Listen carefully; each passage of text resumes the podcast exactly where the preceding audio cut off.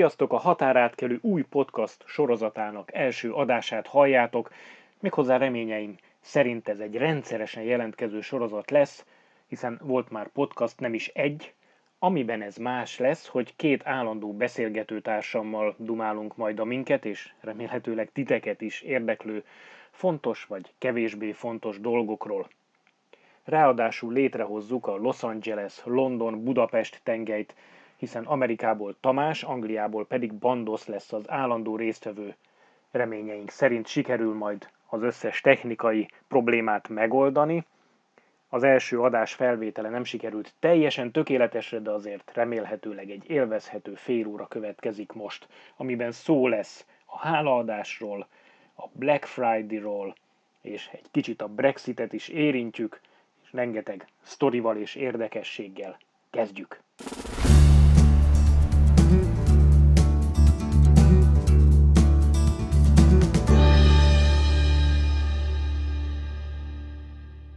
Tamás vagyok, Los Angelesben élek most már egy ideje, újságíróként, videósként dolgozom itt. Többször beszéltünk már mi is korábban arról, hogy milyen idekint, milyen itt kint élni. Néhány posztot is összehoztunk annak idején.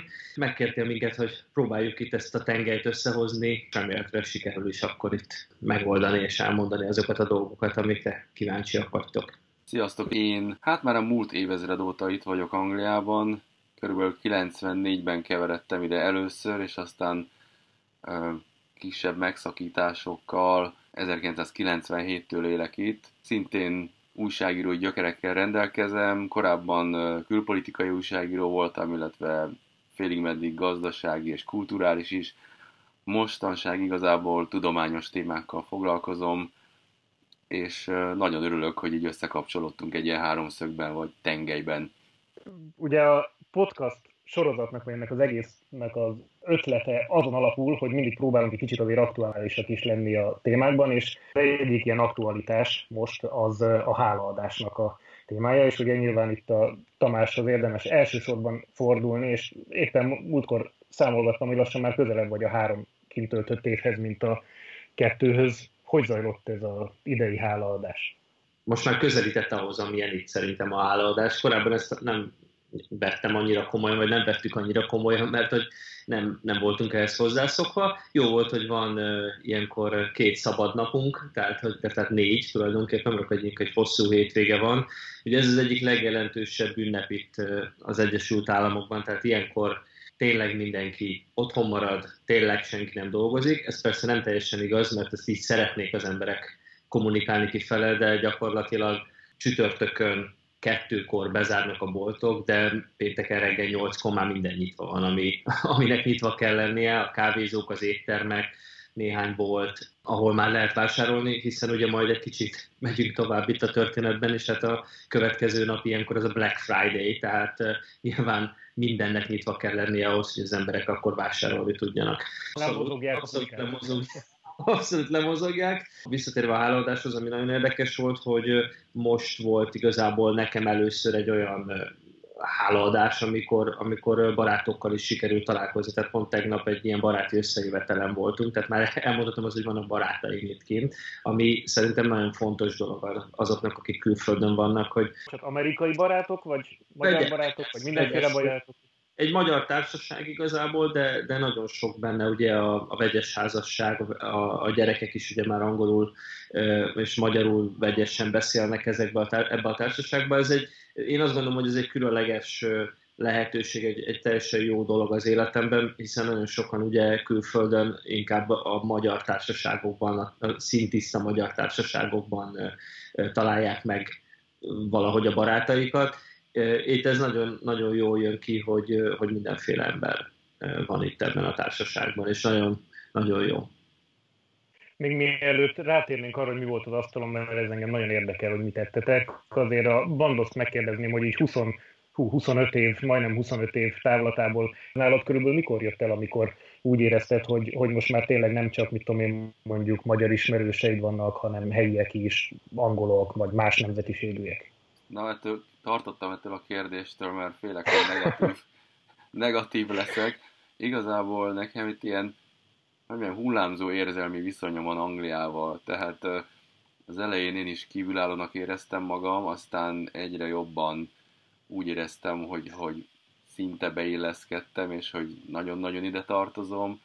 Most úgy a Brexit és egyéb hangulatváltás kapcsán megint úgy érzem, hogy nem annyira, és a barátkozás témájában, vagy kérdésében pedig az a meglátásom, hogy például őszintén be kell vallom, hogy nekem nincsenek igazi angol barátaim.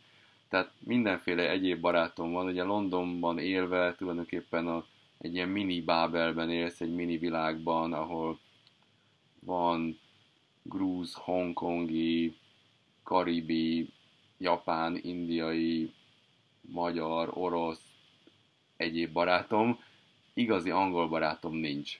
Bár házas voltam, és volt egy brit feleségem, és amikor hogy mondjam, együtt voltunk, akkor volt egy helyi baráti körünk, tehát akik britek voltak, vagy angolok voltak, akkor több több volt ilyen ismerős és barátom, és jobban be voltam ágyazva, de aztán ez egy kicsit szét, szétesett, vagy, vagy elmúlt. Ennek ellenére én, én nem biztos, hogy jó példa vagyok, tehát ismerek olyan embereket, akik igenis beilleszkedtek itt, és nagyon is helyinek érzik magukat, odafigyelnek a környezetükre. Például van egy baráti magyar pár, akik ők vallásosak, de nem egy az a doktriner fajta, tehát senkire nem akarják rákényszeríteni a nézeteiket, és nem is úgy válogatják meg a barátaikat, és ők a templomon keresztül például nagyon sok helyi ismerősre tettek szert, akik egyébként nagyon sok mindenben segítették is őket, és ők úgy érzem, hogy nagyon beágyazottak az itteni társadalomba ezáltal. Végül is találtak egy helyet, amin keresztül ugye ki tudták építeni a kapcsolatokat, nyilván ez fontos, hogy legyen egy ilyen igen, és Fú. találtak olyan embereket is, akik, akik befogadók voltak, tehát akik, akiket nem zavart az ő származásuk, és örömmel fogadták őket.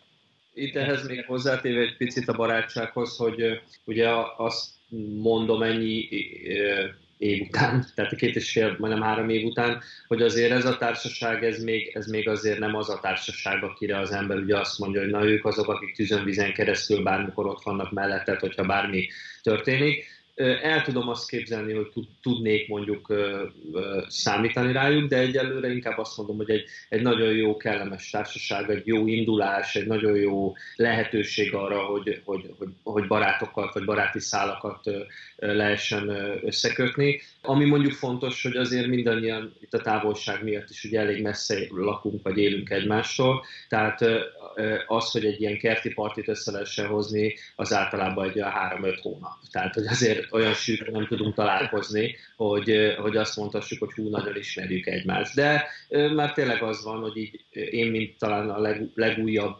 jövevényebb a társaságban, már mindenkinek van egy jó szava hozzám, én is már tudok ugye információkat másokról rá tudok kérdezni, mi van a melóval, mi van a gyerekkel, stb. stb. És akkor így azért tényleg azt legalább annak az érzete már megvan, hogy, hogy, hogy kezdesz egy kicsit ide tartozni. Nyilván lehet ez évek, ez évek. És az első szakasz, aztán utána jön majd egy visszaesés, mert ahogy látom a Bandoszon ő eléggé ezen a vonalon mozog, nem? Hogy akkor, hogy tényleg, hogyha ez így hullámzik, akkor ki tudja, hogy mik jönnek még. Még annyit tennék hozzá egyébként, hogy szerintem van egy vízválasztó, amikor az ember munkahelyet vált, és azok az emberek, akikkel nagyon jól el volt a munkahelyen, nagyon jól beszélgetett velük, együtt szórakoztunk, piáltunk, bulisztunk, stb. találkoztunk, megvitattuk a világ dolgait, hogy utána mennyire maradnak meg, vagy mennyire kezdenek el szépen elhullani az ember mellől. Tehát ez egy, ez egy érdekes vízválasztó, és én sok ilyen átmentem, hogy, hogy volt egy nagyon jó kis társaság, és aztán úgy idővel úgy szépen úgy eltűnt. És akkor egy mhm. másik helyen megjelent egy jó kis társaság, megint eltűnt. Tehát, hogy az a, ezek, amit a, az angolok úgy hívják, hogy mate, a mate az nem friend, tehát az haver és nem barát. Barát az valószínűleg az, akinek kinyitod az ajtót hajnali háromkor, hogy valahol összeesett és elvonszolta magát az ajtódik, és te behúzod és rendbe teszed és meggyógyítod. Ami itt az olyan, hogy ő majd valamilyen kifogást mond neked, hogy figyelj, most nem lehet, mert itt van a nagybátyám, meg az anyósom, és inkább most ne gyere hozzám, stb. stb. Tehát van egy ilyen vízválasztó szerintem.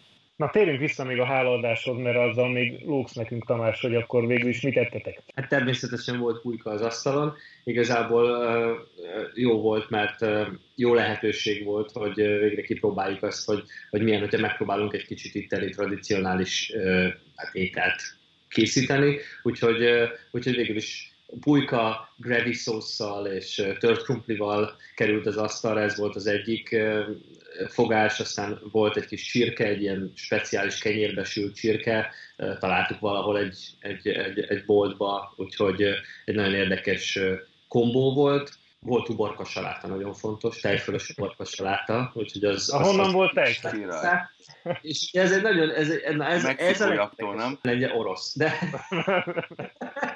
de igazából az a helyzet, hogy ilyenkor, tehát amikor nagy kajálásra készülsz, és akarsz magatoknak főzni valami jót, és akkor mindig hallgatod a többieknek a siránkozását, hogy hát az a töltött káposzta, amit otthon, hát az annál nem lehet. Hát de, mert meg lehet csinálni, ugye ez megint arról szól, hogy mondjuk ma- maximum a paprikát kell otthonról szerezned hozzá, de a hagyma az ugyanolyan jó, a fokhagyma ugyanolyan jó. Itt szerintem Amerikában, vagy legalábbis itt Kaliforniában biztos, hogy egyetlen egy titok van, hogy azok a kaják, amiket veszel, azoknak organikoknak kell lennie. Tehát, hogy bármennyire ugye otthoni füllel azt mondja az ember, hogy organik, persze nagy zoltok itt, és akkor persze hát organik, meg bio, meg stb. Nem, az organik az, amit tényleg úgy termesztenek, ahogy mondjuk adott esetben Magyarországon, és ugye ilyenkor felejti el egy kicsit az ember azt, hogy hoppá, de hát az Európai Unióban nincsen génmanipuláció, itt viszont van. Tehát innentől kezdve, amit organiknak hívsz itt, az tuti biztos, hogy nem génmanipulált. Tehát az íze, meg, a, meg az állaga, meg egyáltalán a, az, amit beviszel a szervezetedbe, az biztos, hogy, hogy normális étel, és ebből következően az íze is normális. Tehát a paradicsom az ugyanolyan paradicsomízű tud lenni adott esetben. Egy van, ami nagyon nagy hiány egyébként, lecsót nem lehet ugye a, kaliforniai paprikából jól csinálni, tehát ebből a hagyományos nagy kaliforniai paprikából, a, ahhoz kell TV paprikát szerezni, viszont van, azt is szoktak itt termeszteni, úgyhogy néha egy-egy boltba meg lehet találni. Szóval mondjuk nyáron lecsót lehet csinálni, de mondjuk az összes ilyen karácsonyi, meg, meg téli időszakban ezeket a, ezeket a kajákat, ezeket tökéletesen meg lehet csinálni itteni alapanyagokból, és a tejföl ugye az, az a másik ilyen nagy kérdés, például mi laktózmentes tejfölt tettünk. Semmi különbség nem volt ahhoz képest, mint otthon a klasszikus piros dobozos, amit ugye mindenki szeret. Gondolsz, mennyire vetted át a káros szokásokban, mondjuk az étkezésben is ezt a brit, vagy hát mondjuk Londonban ezt a mindenféle indiaitól elkezdve mindenféle kaját? Még gyorsan visszatérnek arra, amit a Tamás mondott, hogy lecsó meg egyebek. Itt egy kicsit jobban el vagyunk kényeztetve, mert van ilyen TV paprika, ki kell csak menni a török boltba, Egyébként a török zöldséges itt a környékemen nagyon sok van, és nem csak olyan paprikát árulnak, még magyar, egy-két magyar terméket is, tehát piros arany, kolbász, csabai, gyulai, szalámi, egyebek. Hát nyilván Londonban a töröknél veszed a magyar kolbászt, tehát ez teljesen logikus. Szemben van egy darab magyar volt is a Paprika Store, de hogyha ők vallásosan bezárnak este nyolckor, míg a törökök éjszaka is nyitva vannak, tehát oda be lehet menni. És ami még érdekes, ezt még gyorsan hozzá akartam fűzni, hogy itt jöttem rá, hogy például mennyire sok ételünk, meg szavunk is török eredetű, tehát a padlizsán szóról itt tanultam meg, hogy a padlizsán az török szó, és hogy valószínűleg a lecsó is török eredetű, tehát ezzel a paprikával meg egyebekkel, de a kérdésedre válaszol, hogy mennyire változott itt meg az ízlésem, nekem személy szerint igen, szóval én elég kozmopolita vagyok kulináris szempontból. Nagyon szeretem az ázsiai kajákat csinálni, vagy konkrét recept nélküli ételeket. Időről időre, amikor vendégek jönnek, akkor csinálok nekik pörköltet, amit nagyon értékelnek. Gulyás leves sajnos nem tudok csinálni, de töltött káposztát igen, tehát azt szoktam karácsonyra csinálni például, néha még nokedlit is, de az elég vacsorás. Oh, oh.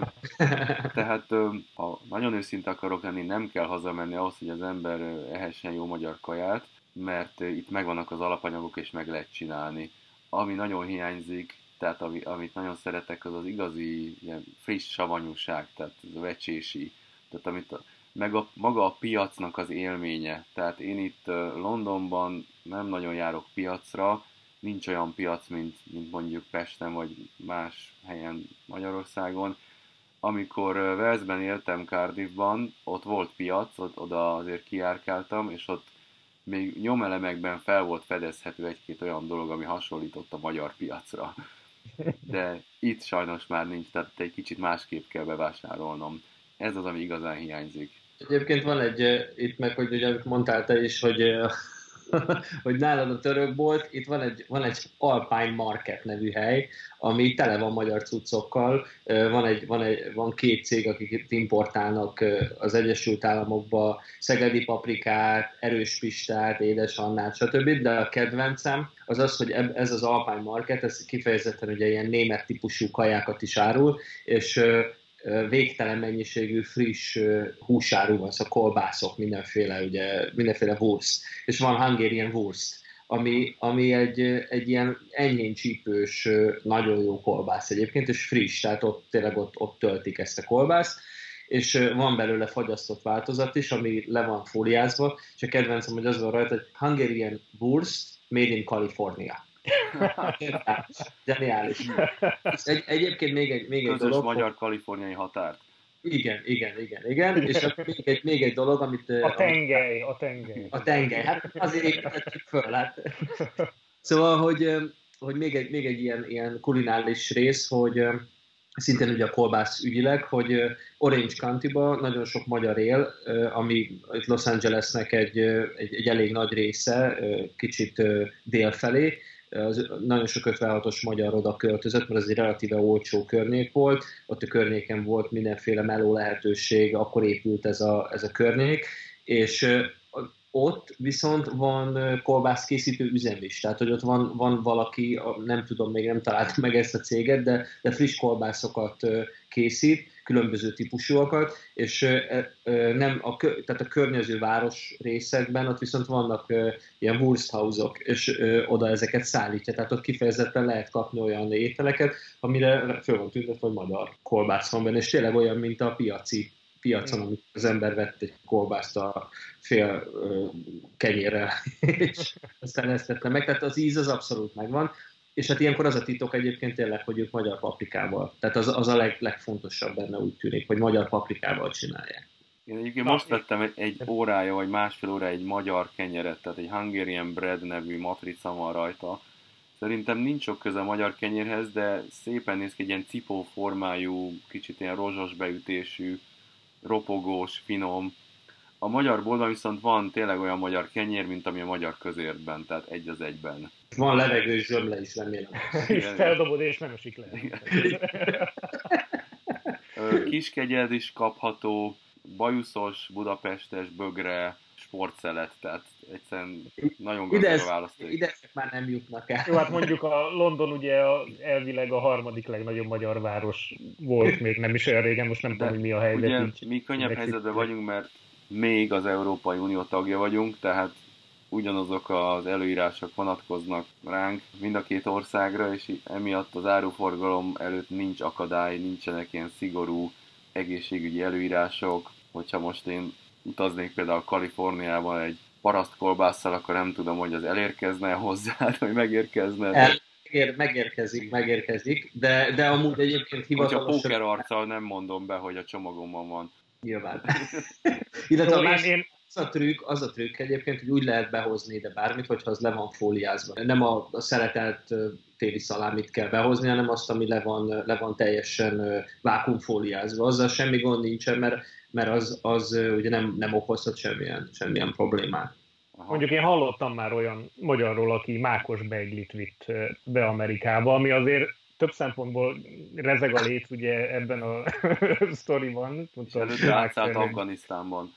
Igen, igen, tehát hogy azért... Reméljük nem de bejutott, bejutott, és nem. Kaptunk postán rendesen sajtos rudat. Nem volt vele semmi gond. Mondjuk az kész termék volt, de be volt szépen csomagolva, és postán megérkezett hozzánk. Úgyhogy minden működhet. Tamás, mondtad még az elején a beszélgetésnek, hogy ugye a hálaadás után jön a Black Friday, ami a őrület maga. Láttam itt emlékeim szerint Magyarországon olyan, hogy Black Friday hét valamelyik boltban, ami egy sajátos keveredése a kultúráknak.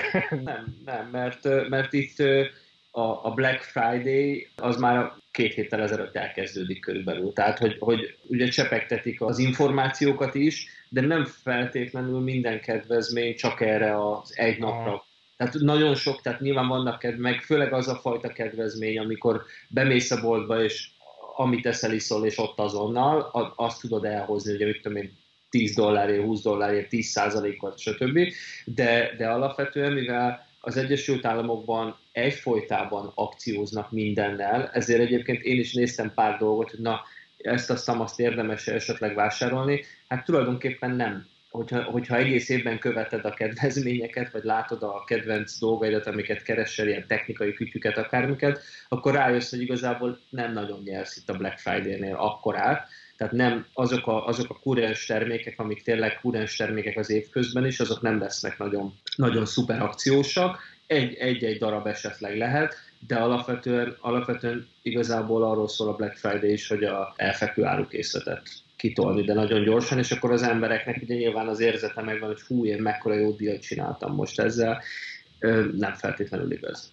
De mekkora árengedmény van? Amerikában ugye általában mi a tapasztalatod, hogy mennyi? Meg hát, akkor Bandot is kérdezem, hát, hogy Angliában ez mennyire? Hát általában ez 70% itt egyébként a legnagyobb kedvezmény, de úgy nagyjából 20-30-40 százalékkal olcsóbban tudsz nagyon sok ruhát, meg márkás dolgot megkapni. Igen, itt is kb. 20% vagy 50%. Nehéz megmondani, most már én leszoktam erről, tehát igyekszem nem fölizgatni magam azon, hogy egész héten bombáznak Black Friday e-mailekkel, mert itt is teljesen rész lett a kereskedelmi kultúrának, tehát repülőjegytől kezdve a múzeumi bolton át a ruházati cikkekig, vagy a, nem tudom, a külső meghajtóig mindent Black Friday címén próbálnak lenyomni az ember torkán, és itt is előfordulnak olyan trükkök, amit a magyar médiában olvastam, hogy igazából nem is volt leszállítva, tehát hogy vagy, vagy kamu volt az, ere, az úgynevezett eredeti ár,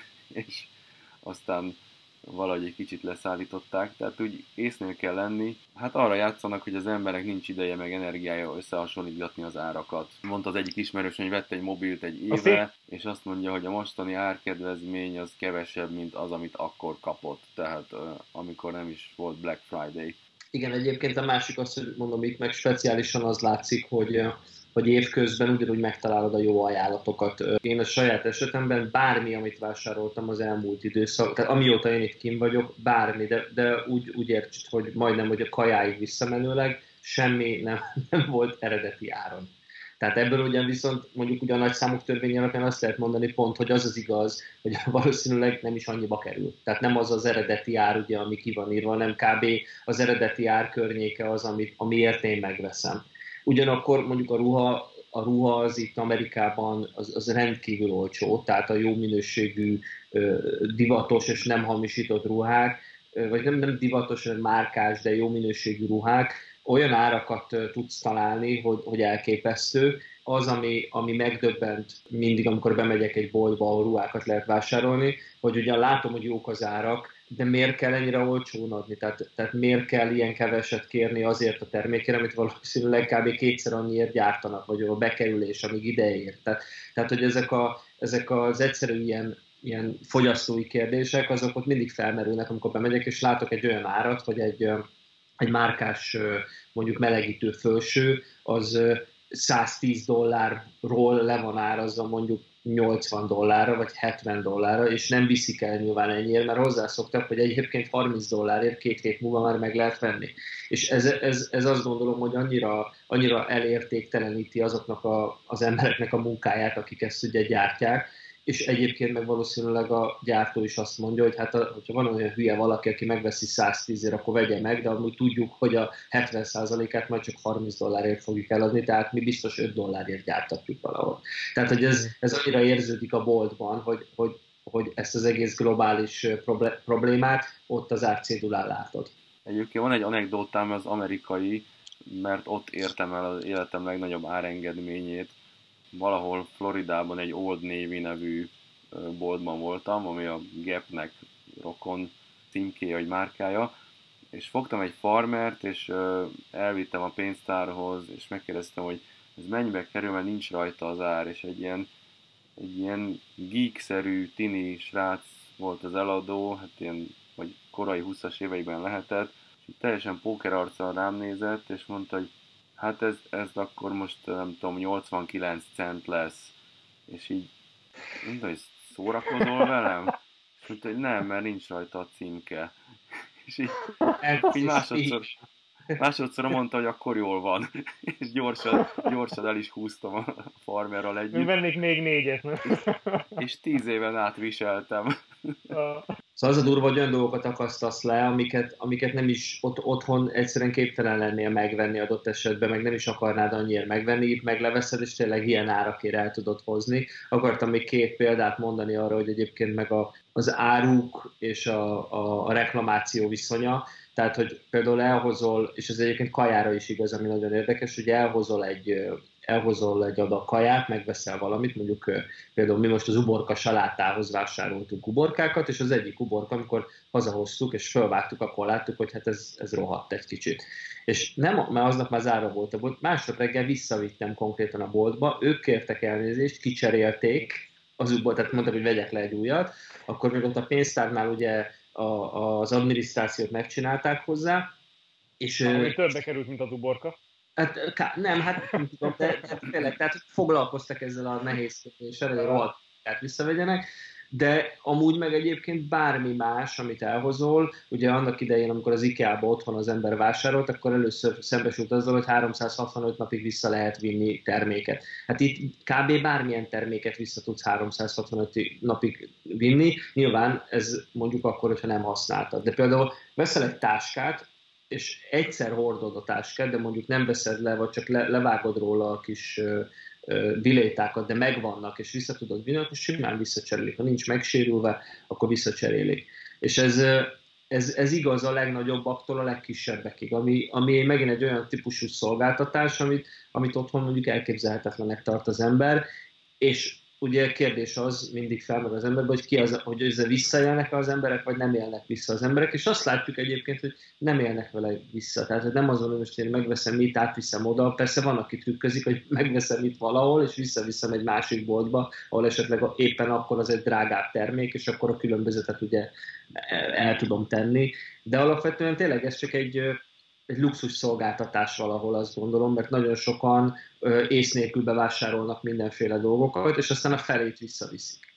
Tehát igazából ezért is van ez a szolgáltatás. És gondoljatok bele, hogyha nem lehetne visszavinni, akkor ez, a, ez az egész iszonyatos pörgőpiac, az sehol nem tartana, hiszen nem lenne ez az állandó oda-vissza utaztatása a termékeknek, hol lenne a posta, hol lenne az Amazon, hol lenne a többi ilyen cég. Na, hogyha nagyon aktuálisak akarunk lenni, már pedig akarunk, akkor még egy nagyon röviden a Brexitről azért beszéljünk, főleg Bandoszt kérdezem. Aztán majd úgyis a következő hetekben szerintem még fogunk róla eleget beszélni, de ugye, hogy mostanában írták alá, a, vagy bolintottak rá az Európai Unió tagállamainak a vezetői, erre az egész őrületre, ami Brexit címszóval ugye a brit belpolitikában is zajlik. Milyen, engem igazából az érdekelne, hogy milyen a hangulat Londonban, hogy milyennek érzed egyáltalán az elmúlt most már ugye gyakorlatilag két és fél év alatt azért, azért már nagyjából mindenkinek tere lett gondolom a hócipője ezzel a, az egésszel, hogy most milyennek érzed a hangulatot? Még mindig vegyes a kép, nehéz ezt így egyszerűen előadni, de annyit tudok, hogy nemrég olvastam egy felmérést, és az szerint megváltozott a, a társadalom hozzáállása. Tehát, hogy ha most tartanák a népszavazást, mondja ez a felmérés, akkor 8%-os többségben lennének a, a maradás pártiak, és alul maradnának a, a Brexit pártiak. Ugye a legutóbbi népszavazás, vagy a, vagy a népszavazáson ott 4%-os volt a különbség, 4%-kal győzött a, a Brexit tábor. Ezen kívül ö, még mindig van egy vehemensen kilépéspárti tömeg, és a kilépéspártiak is megosztottak, mert az egyik részük az, az mindent szakítani akar Európával, tehát semmiféle közös normákat vagy standardeket nem akarnak, tehát totális szabadságot akarnak Európától, mert úgy érzik, hogy ők majd akkor tudnak a világban szabadon kereskedni. Van, aki azt mondja, hogy hát valamiféle kontaktus maradjon, és elég erős az a tábor is, aki újabb népszavazást akar.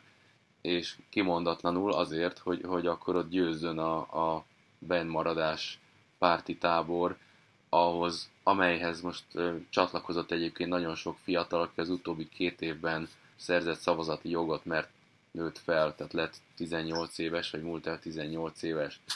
Az ország az erősen megosztott, London az mindig is Európa párti volt, tehát itt nem is tudták volna elképzelni az emberek, hogy, hogy nem győz a maradás párti tábor, és ez egy, ez egy hatalmas meglepetés volt.